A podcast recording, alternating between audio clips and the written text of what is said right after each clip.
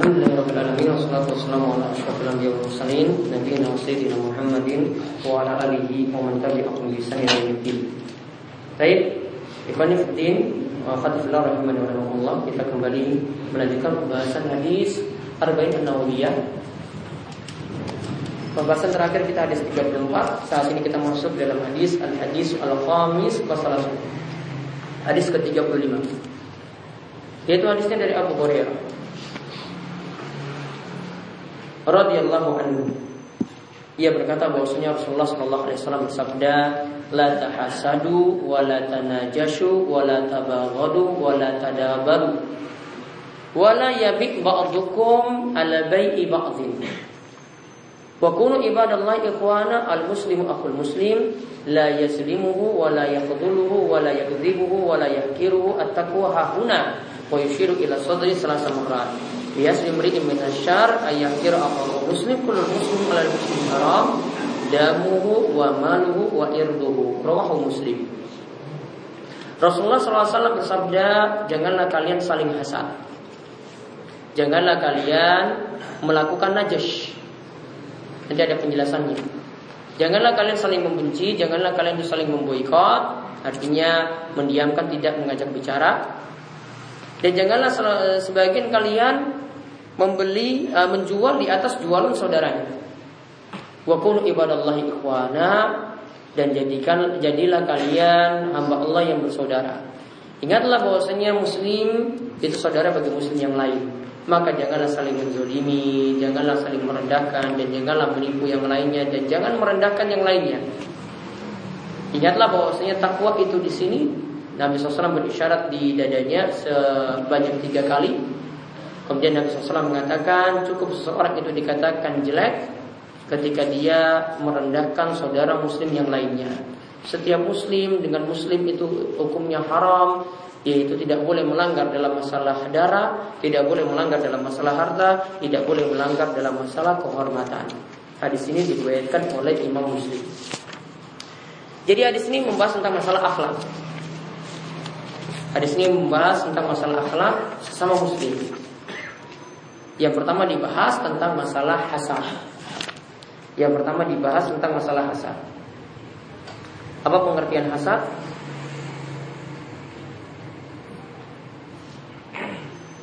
Menurut Ibnu Taimiyah,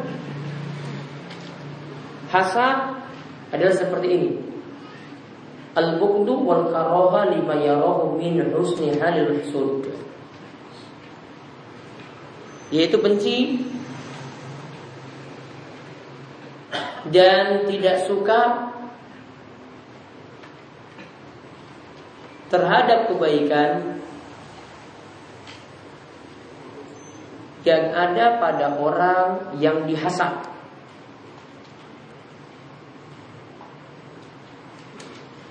Membenci dan tidak suka terhadap kebaikan yang ada pada orang yang dihasad atau kebaikan yang ada pada orang lain. Azan dulu.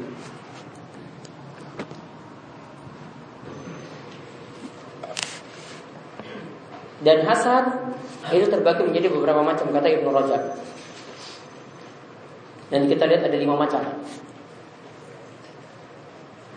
Jadi ada yang bertingkat-tingkat. Jadi ada yang paling jelek dan ada yang tingkatannya di bawahnya dan ada yang di bawahnya. Yang pertama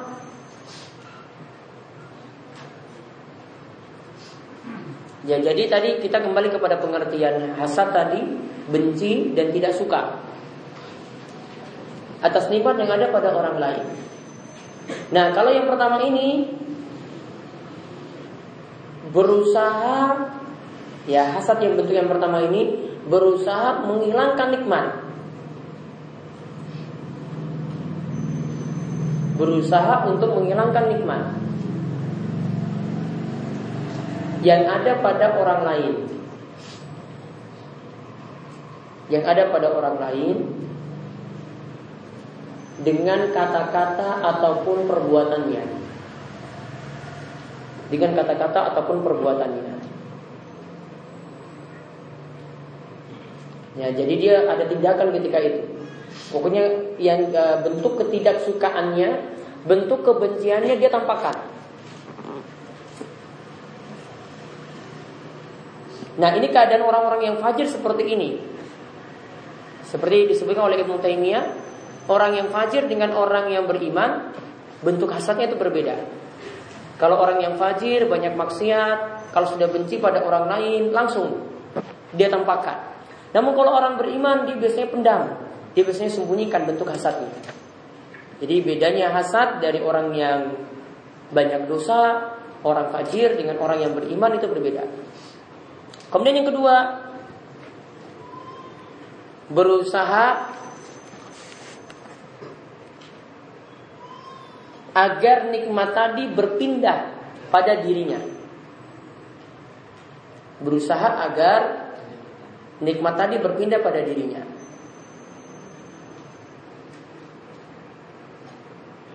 Dan ini ada yang seperti itu. Ada tetangga punya motor baru, ya. Biar bentuk aslinya gimana? Ya sudah, nanti biar motor itu jadi milik saya itu gimana caranya? Ada juga yang masih teringat dengan pacar lamanya misalnya, wah ada sudah dapat dengan laki-laki lain, tinggal dengan terus dia bayangkan dia bagaimana biar yang ceweknya dulu ini bisa kembali kepada dirinya. Jadi ingin berpindah. Hasadnya seperti itu. Ada yang ketiga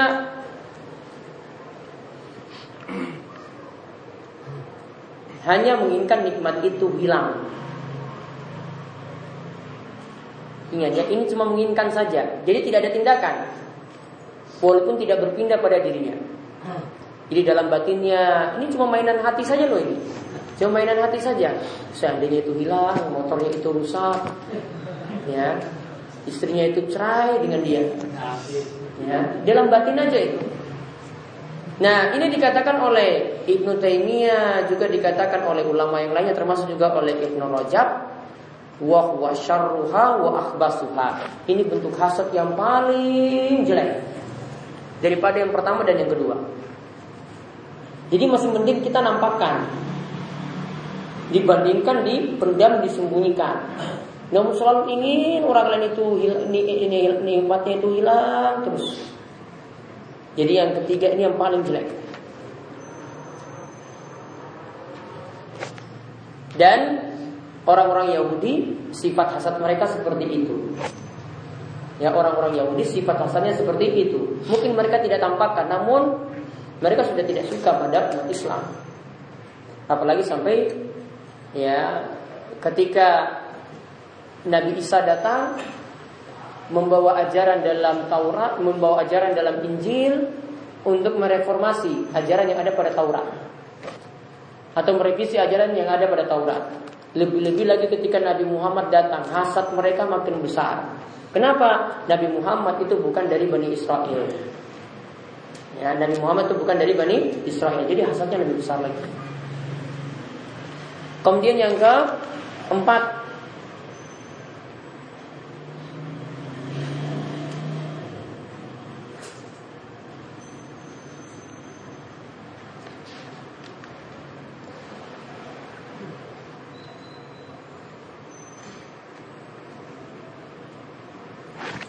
Yang keempat cuma uh, yang keempat hasadnya tidak melakukan tindakan apa pun. Tidak melakukan tindakan apa pun.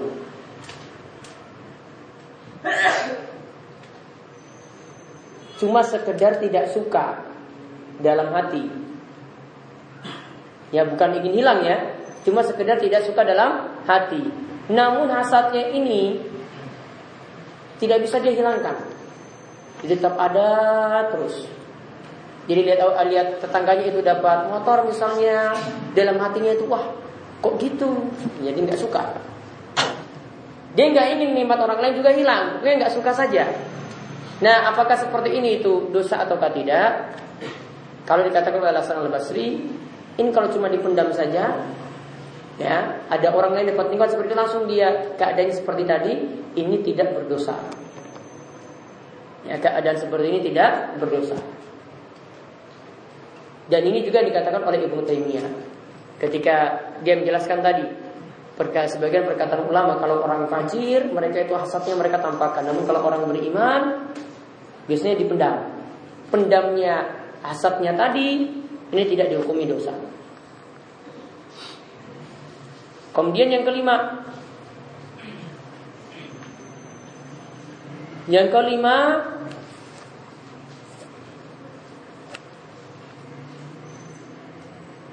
tidak menginginkan nikmat orang lain hilang namun ingin semisal dengannya. Tidak menginginkan nikmat orang lain itu hilang. Namun ingin semisal dengannya. Nah, yang kelima ini dibagi menjadi dua. Kata Ibn Rajab, ini dibagi menjadi dua. Yang pertama, ingin sama dalam hal dunia. ingin sama dalam hal dunia seperti dalam ayat disebut dalam surat Al-Qasas ayat 79 ya laitalana misla ma utiya qarun seandainya saja aku itu seperti si korun artinya apa seperti si korun ingin hartanya juga sama banyaknya kata Ibnu Rajab kalau dia ingin sama dalam hal dunia ini dengan orang lain maka kata beliau fala khairu fi tidak ada kebaikan artinya tidak dihitung pahala untuk menginginkan seperti itu. Karena cuma pingin, ah, dia punya motor, saya juga pingin punya motor. Dia punya rumah bagus, saya juga pingin punya rumah yang bagus. Tidak ada kebaikan apa-apa, cuma sekedar ingin saja. Namun bedakan dengan yang kedua, ingin sama dalam hal agama atau dalam urusan akhirat. Maka kata Ibnu Rajab, ia katakan fahuwa hasanun. Seperti itu baik. Dan ini yang disebut dengan giptah. Giptah. Ingin semisal dengan orang lain dalam hal ibadah, dalam hal agama, dalam hal akhirat. Ingin sama. Dia rajin ibadah, kita juga ingin rajin ibadah. Dia rajin hadir majelis ilmu, kita juga ingin rajin majelis ilmu. Dia bisa hafal Al-Quran, kita juga ingin hafal Al-Quran. Ingin sama seperti ini dalam masalah agama. Dan seperti ini kata Ibn Rajab, Nabi SAW juga punya keinginan seperti itu, punya angan-angan seperti itu pula. Gitu seperti ini ada pada Nabi SAW. Seperti beliau punya keinginan juga untuk mati syahid. Namun Nabi SAW kan tidak mati syahid. Maksudnya mati syahid ketika di medan perang. Beliau punya cita-cita atau keinginan atau angan-angan seperti itu. Juga seperti disebutkan dalam hadis, la hasada illa. Tidak ada hasad kecuali pada dua orang. Yaitu yang pertama rajulun atahallahu malan fa huwa yunfiquhu ana al-laili wa ana an-nahar. Yaitu ada orang yang pertama Allah anugerahkan kepada dia itu harta. Kemudian dia menginfakkannya di malam hari ataupun di siang hari. Kemudian orang yang kedua, warajul atahallahu al-Qur'an. Ada orang yang Allah anugerahkan kepada dia ilmu Al-Qur'an fahuwa yakumu bihi an al-laili wa an anhar. Kemudian dia gunakan Al-Qur'an tadi ya hafalannya dia gunakan untuk membaca di malam hari ataupun di siang harinya. Inilah yang disebut dengan apa tadi? Gita. Jadi gita ya untuk masalah akhirat tadi dibolehkan yang disebutkan oleh Nabi SAW tadi untuk dua orang yaitu yang pertama untuk orang yang punya harta kita gitoh padanya dalam hal dia rajin sodako ya dengan hartanya tadi kita pingin punya harta juga supaya bisa disodakokan seperti tadi. Kemudian yang kedua dalam hal ilmu yaitu ada orang yang punya ilmu dia manfaatkan untuk sholat malam ilmu dia amalkan ilmu dia dakwahkan dan kita pingin juga semisal itu. Dan ini dibolehkan bahkan ini adalah suatu kebaikan. Dan ini termasuk dalam firman Allah Faliyah uh, di uh, firman Allah Subhanahu wa taala untuk berlomba-lomba dalam kebaikan. Ya, nanti uh, setelah sholat kita lanjutkan masih ada pembahasan hasad yang disebutkan oleh Ibnu Rajab.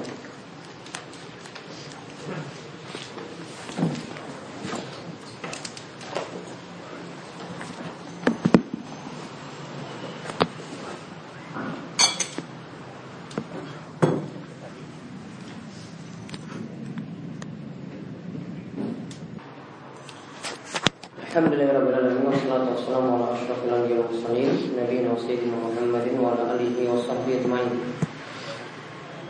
Baik, Ikhwan wa rahimani rahimahullah. Kita kembali melanjutkan bahasan hadis 35 dari kitab hadis Al-Arba'in Nawiyah karya Imam Nawawi. Tentang masalah hasad tadi, di antara larangan hasad ya dalam tekstual hadis Abu Hurairah tadi, yaitu Nabi katakan wala tahasadu, la tahasadu. Janganlah kalian saling hasad. Kemudian dalam hadis yang lainnya lagi yaitu dari hadis uh, Abu Daud. Walaupun sanadnya itu dhaif, namun para ulama katakan bahwasanya maknanya benar, yaitu dari Abu Hurairah radhiyallahu anhu dari Nabi SAW beliau bersabda, "Iyyakum wal hasada fa innal ta'kulun narul hataba." Hati-hatilah kalian dengan hasad Karena yang namanya hasad Itu dapat memakan kebaikan-kebaikan kalian. Sebagaimana Api Itu bisa melahap kayu bakar. Sebagaimana api itu bisa melahap kayu bakar Artinya gara-gara hasad Kebaikan seseorang itu bisa hilang Nah sekarang kalau kita sudah mengetahui tentang bahayanya tadi di antara bahayanya seperti itu terus bagaimana cara mencegah hasad atau menghilangkan hasad yang ada pada diri kita. Jadi disyaratkan oleh Ibn Rajab ada lima kiat untuk mengatasi hasad.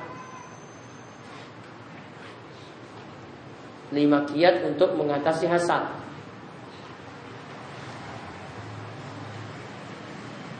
Yang pertama Rasa benci atau tidak suka tadi berusaha untuk dihilangkan Muncul rasa tidak suka Segera dihilangkan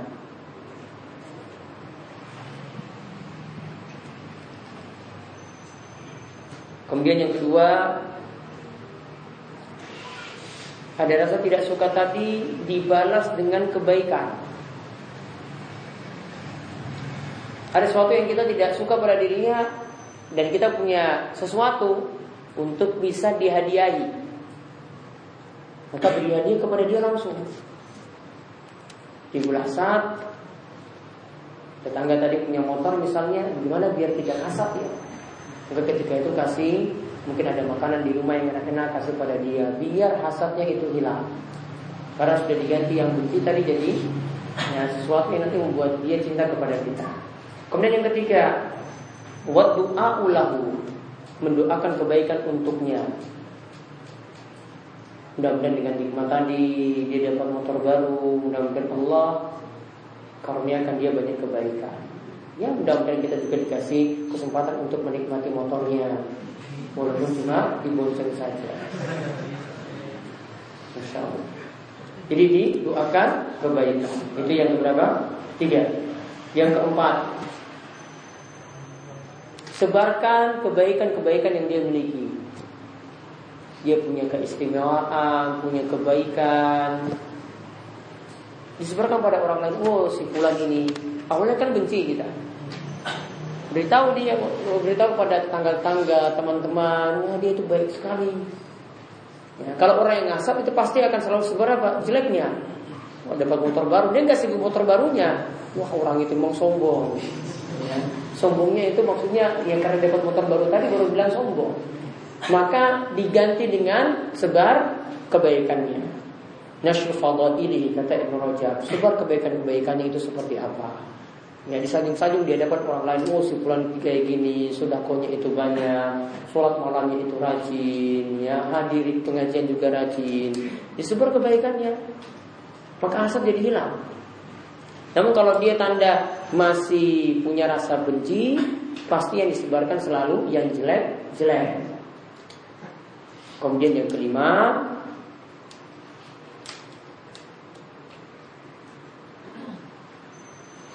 dia menyatakan saudaranya itu lebih baik daripada dirinya.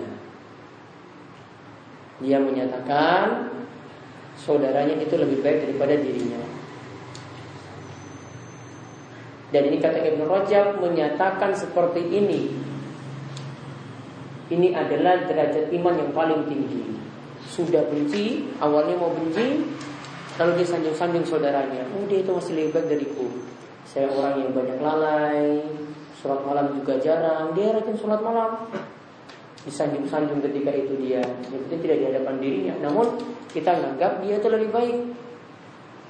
Dia lebih tua dariku berarti amalannya lebih banyak. Ya dan bentuk yang lainnya yang menunjukkan bahwasanya kita anggap dia lebih baik daripada kita. Nah ini kata Ibnu Rajab juga bahwasanya kalau dia menyatakan seperti itu dia katakan saudaranya itu lebih baik daripada dirinya ini tanda dia adalah mukmin yang kamil, mukmin yang sempurna. Di mana dia mencintai saudaranya seperti dia mencintai dirinya sendiri. Maka dia menggambarkan hadis Nabi SAW kata Ibn Rajab Hadis yang sudah pernah kita bahas La yu'minu ahadukum Hatta yuhibba li akhihi ma yuhibbu nafsi Tidaklah seorang itu dikatakan beriman dengan iman yang sempurna Sampai dia mencintai saudaranya seperti dia mencintai dirinya sendiri Nah itu lima kiat di antaranya yang disebut oleh Ibnu Rojab Al-Hambali. Itu yang pertama yang dilarang oleh Nabi SAW tadi. La ta'asadu. Janganlah kalian saling hasad. Yang kedua,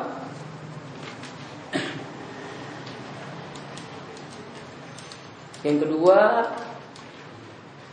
wala tanajasu. Janganlah lakukan najis. Kata Ibnu Rajab, kebanyakan ulama tafsirkan najis ini adalah larangan dalam jual beli. Yaitu bentuknya seperti ini kata Ibnu Rajab. Ayyazida fi sil'a ma la yuridu. Yaitu ada yang sengaja naikkan harga, dia tawar biar harga itu naik. Padahal dia tidak punya niatan untuk membeli. Jadi di sini ada penjual jual barang. Ya, jual barang. Mungkin si penjual ini dengan si A ini temanan. Datanglah pembeli si B. Pembeli mau nawar. Mau nawar, itu jam tangannya berapa? Kata penjual ini bilang 100 ribu. Nah, si A supaya yang ini tertarik, supaya si B ini tertarik tadi dengan harga ini. Ya, si A itu bilang, kemarin ini barang ini mau ditawar, ya mau ditawar lebih rendah daripada itu saya dia nggak mau. Ya mau ditawar. Ya mau ditawar lebih daripada itu mau ditawar rendah rendah daripada itu saya dia nggak mau.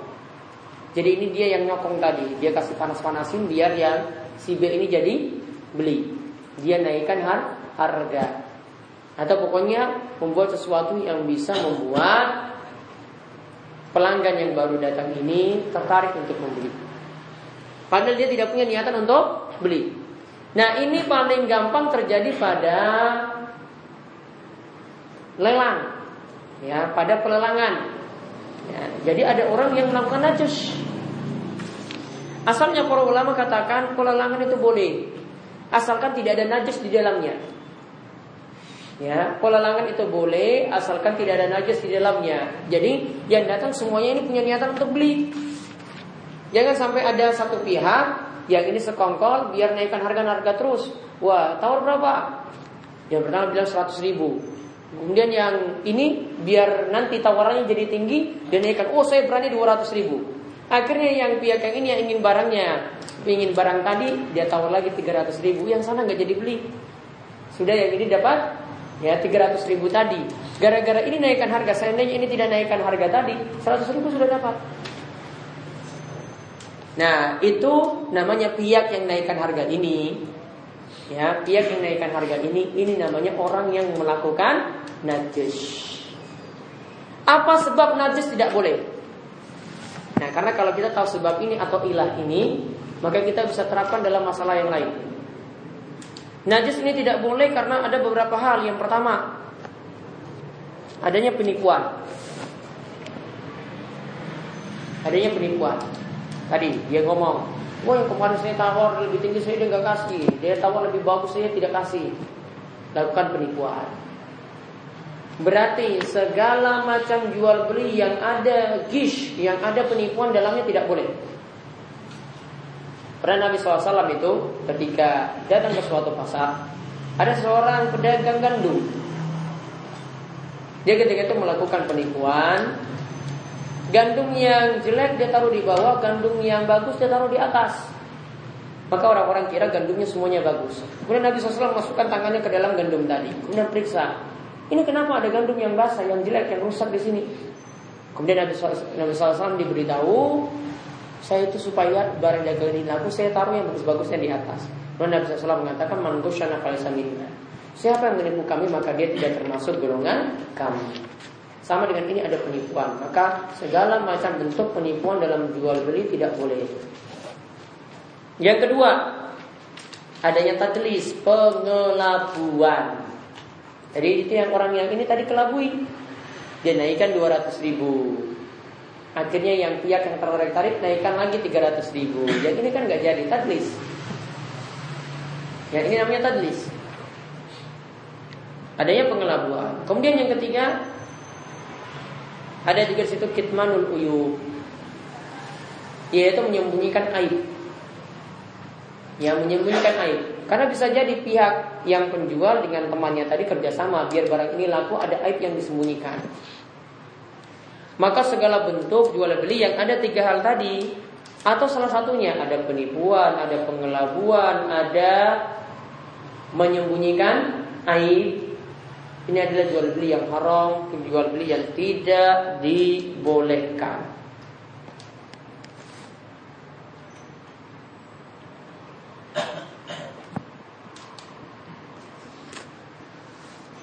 Sedangkan pengelabuan, kalau kita ingin mengelabui, ini cuma dikatakan dibolehkan cuma dalam satu hal, atau cuma dibolehkan ketika melakukan makar atau melakukan pengelabuan, ini cuma dibolehkan ketika peperangan.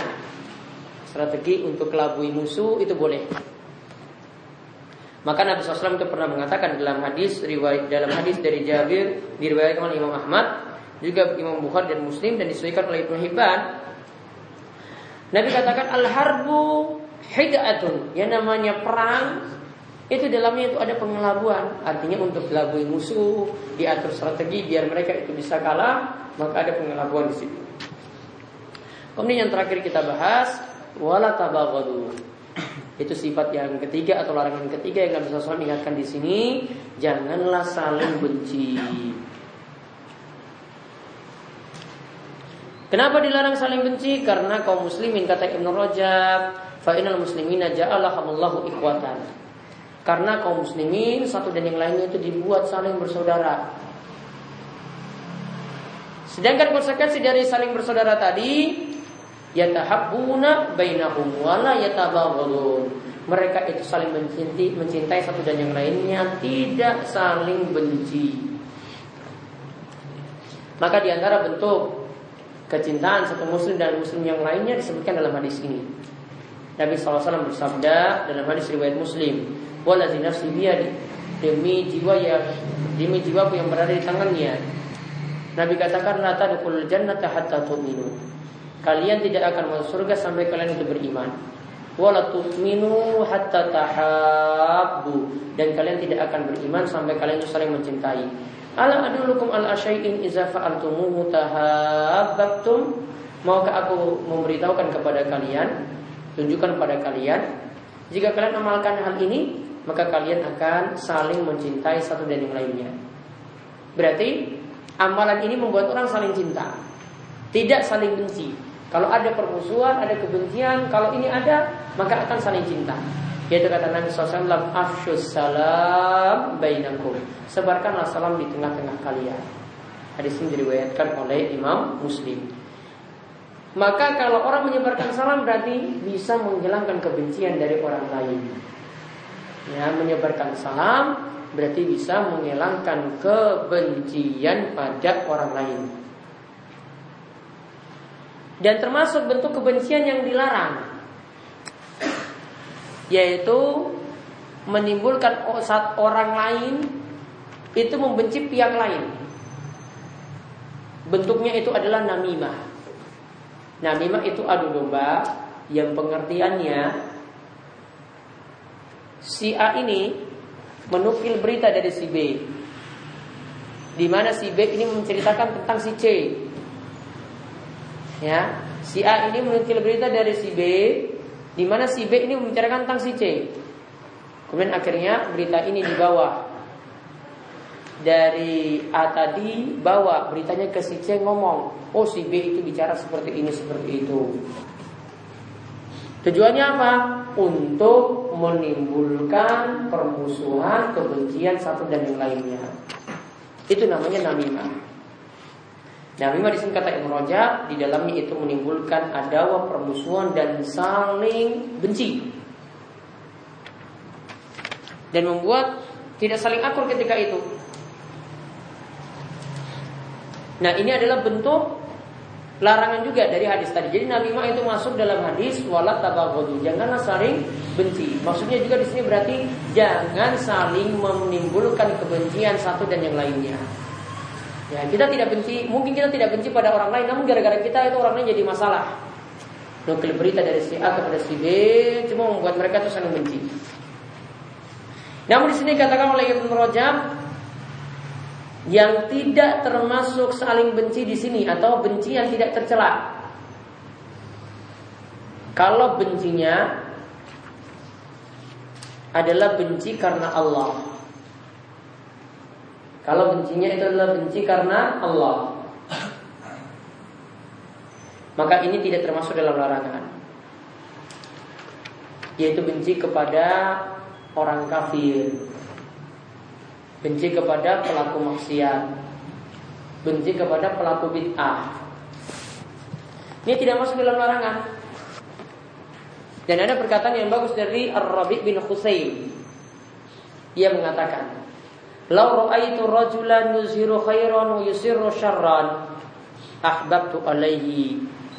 Seandainya aku melihat ada orang yang secara lahiriah itu baik, dia menampakkan kebaikan dan dia menyembunyikan kejelekan, maka aku akan mencintainya. Maka dikatakan di sini ajarakallahu ala hubbi al khairah. Itu lau ra'aita ini yang kau lihat seseorang yang secara lahir itu baik dan dia itu menyembunyikan kejelekan, maka ahbab tahu alaihi. Maka hendaklah mencintai dia. Maka nanti Allah akan membalas kecintaanmu pada dirinya karena engkau mencintai kebaikannya. Walau ra'aita rajulan yusiru syarran wa yusirru khairan. Namun kalau engkau melihat seseorang itu menampakkan kejelekan, pelaku maksiat dan dia menyembunyikan kebaikannya. Jadi secara lahirnya nampak dia orang jelek. Abghadtahu alaihi maka bencilah pada dirinya ajarakallahu ala bu'dika syarr maka nanti Allah akan membalas kebencianmu tadi, ketidaksukaanmu karena engkau membencinya itu karena Allah. Berarti yang berpahala di sini adalah cinta karena Allah dan benci karena Allah. Yang bermasalah itu jika tidak ada sangkut pautnya dengan ini. Benci kalau orang lain itu dapat nikmat dunia, benci kalau orang lain itu dapat suatu harta, benci kalau dia itu sukses dan seterusnya. Tidak ada kaitannya dengan ini. Kalau kaitannya dengan maksiat yang dia miliki, kebencian pada kekufuran yang dia miliki, jelas ini adalah dikatakan oleh Ibn Rajab, ausaku orang iman. Ikatan iman yang paling kuat. Ikatan iman yang paling kuat. Maka mohon dibedakan antara kebencian Ketika seseorang itu benci karena Allah dengan benci karena dunia. Benci karena Allah itu melihat pada sisi agamanya. Namun kalau benci karena dunia ini tidak ada sangkut apa-apa dengan masalah agama tadi. Ya, jadi yang bermasalah jika bencinya itu tidak berdasar karena Allah Subhanahu wa taala. Allah alam soal itu yang bisa kita bahas untuk kesempatan kali ini masih tersisa beberapa bagian dari hadis tadi insya Allah kita akan rampungkan pada pertemuan berikut ada yang ditanyakan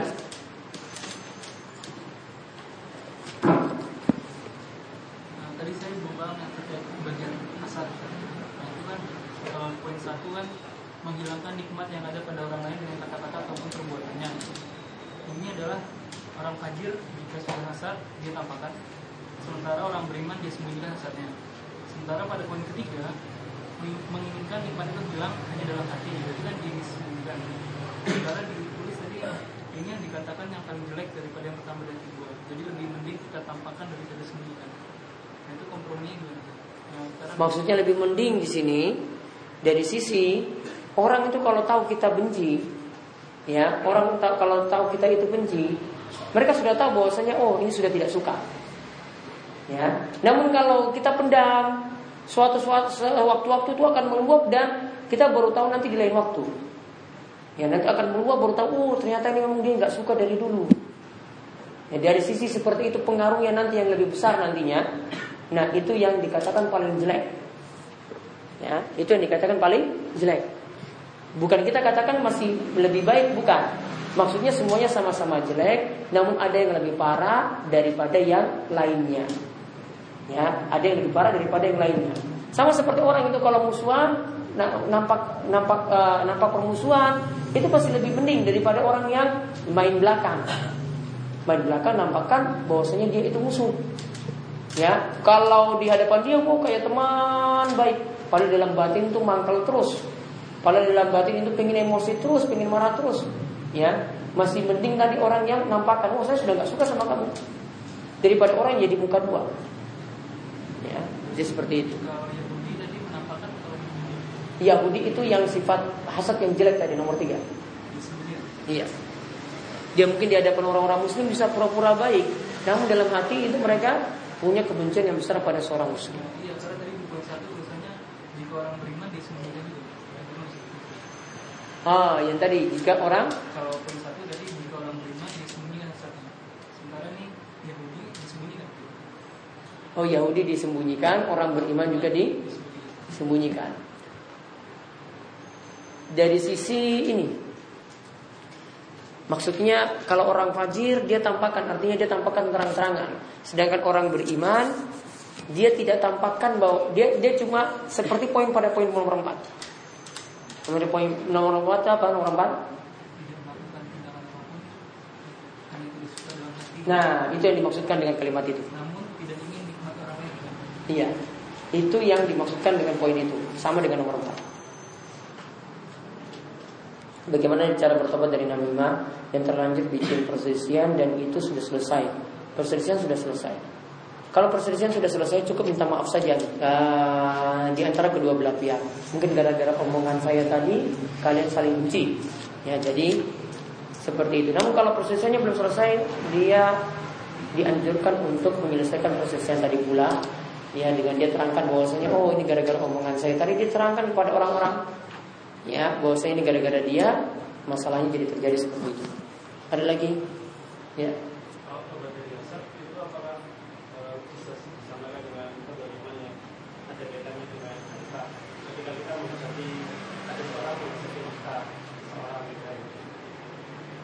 Terus?